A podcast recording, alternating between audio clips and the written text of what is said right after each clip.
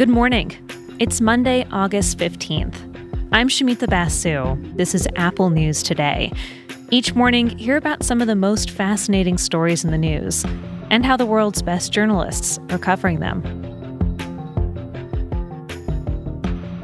Let's take a quick look at some of what's developed over the weekend after the FBI search of Donald Trump's home in Florida.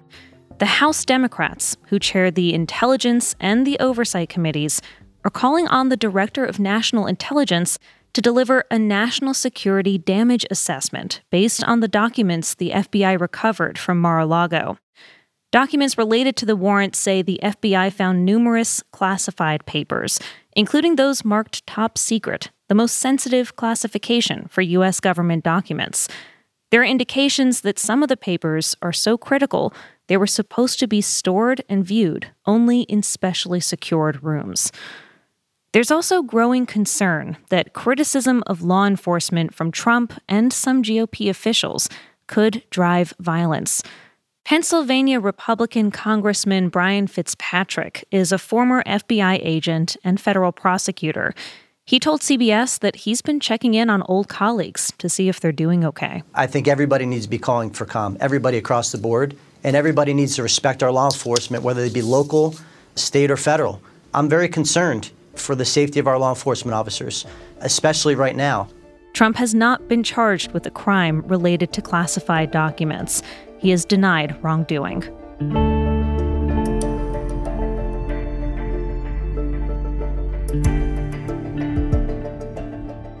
Author Salman Rushdie is off a ventilator and said to be on the road to recovery but he has severe injuries after he was stabbed at an event in New York State on Friday.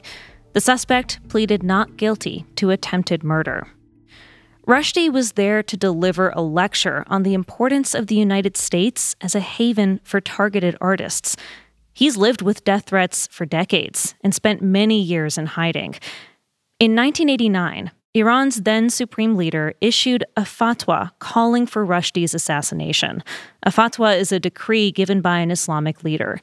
He said Rushdie's book, The Satanic Verses, was offensive to Islam. In recent years, some moderates in Iran's government disavowed the fatwa, but many hardline clerics have supported it. As recently as 2019, the current supreme leader said it could never be revoked. Authorities haven't said anything about the suspect's motive, and Iran's foreign ministry says it has no information about Rushdie's attacker. In an interview two weeks before the attack, Rushdie told the German magazine Stern that his life felt normal again. He said he was grateful social media wasn't around when the fatwa came out. He said it would have made things infinitely more dangerous. This attack happened around an anniversary of something that Rushdie has spent practically his whole career thinking about. It's been 75 years since India became independent of Britain, and a British lawyer drew the borders that would divide India and Pakistan. Partition triggered violence between Hindus and Muslims, and one of the largest forced mass displacements in history, with around a million people killed and 15 million forced from their homes. This all happened the same year that Rushdie was born in India. Partition is at the core of what many think of as his best novel, Midnight's Children. Rushdie sometimes explored violence in his books. Until Friday, even after all the threats he's faced, he had managed to mostly escape it in life.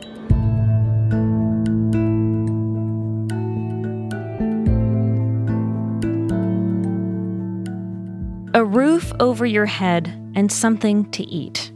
These are the most basic human needs. And the latest inflation numbers show the cost of both skyrocketing, even as overall inflation eases a little bit. We talked last week about food costs. Today, our focus is shelter. It's a very difficult time for renters right now. Bloomberg looks into why and where. And it's not just the places that you always hear about, like New York and San Francisco. Rent is up by double digits across America, from Vegas to Tucson to Chicago to Boston. In Miami, annual rents are up nearly 40%. People of color are especially affected by the current rent inflation, since they account for a majority of renters.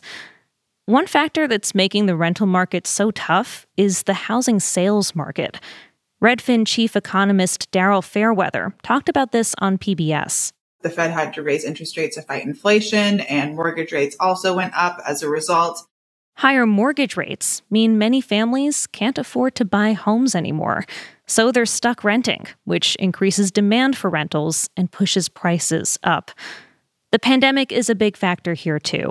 More people are returning to cities of all sizes to be close to the office now that some work from home policies are ending. And tight inventory means bidding wars for apartments. Now, there may be hope down the road. Redfin estimates a million new rental units will hit the market in the next year or so. But that boost in supply probably won't do much about prices anytime soon. For now, as Bloomberg puts it, the rental crisis is sparing nowhere.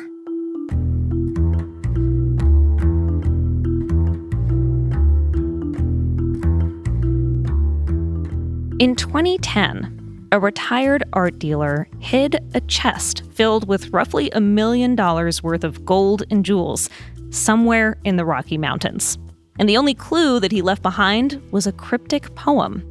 Since then, thousands of people have gone looking for this treasure. At least five people have died in the search. A new podcast from Apple TV Plus called Missed Fortune tells the story of this epic hunt for riches. We talked to the host, Peter Frick-Wright a lot of treasure hunters had some kind of major disappointment in their life. This treasure was their plan for overcoming that or, or, you know, changing the narrative of their entire story. Other people are just sort of bowled over by the romance of it. You know, they always loved pirate stories. This is kind of a dream come true that someone gave them the opportunity to actually go out looking for a million ish dollars worth of actual gold. Frick-Wright follows the story of one treasure hunter, a former cop named Daryl Seiler. He dedicated years of his life to the chase. And along the way, Seiler had some pretty close calls. He got arrested. He was nearly swept away by a river in Yellowstone. He lost his job, his apartment. He ended up on friends' couches.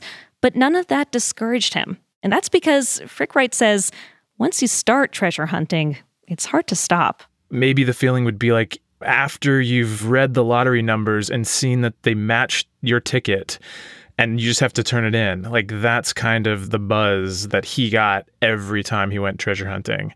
And that's an addictive addictive feeling. I mean, it was amazing as I kept following Daryl and learned more about his story. I mean, it was an addiction narrative in a lot of ways.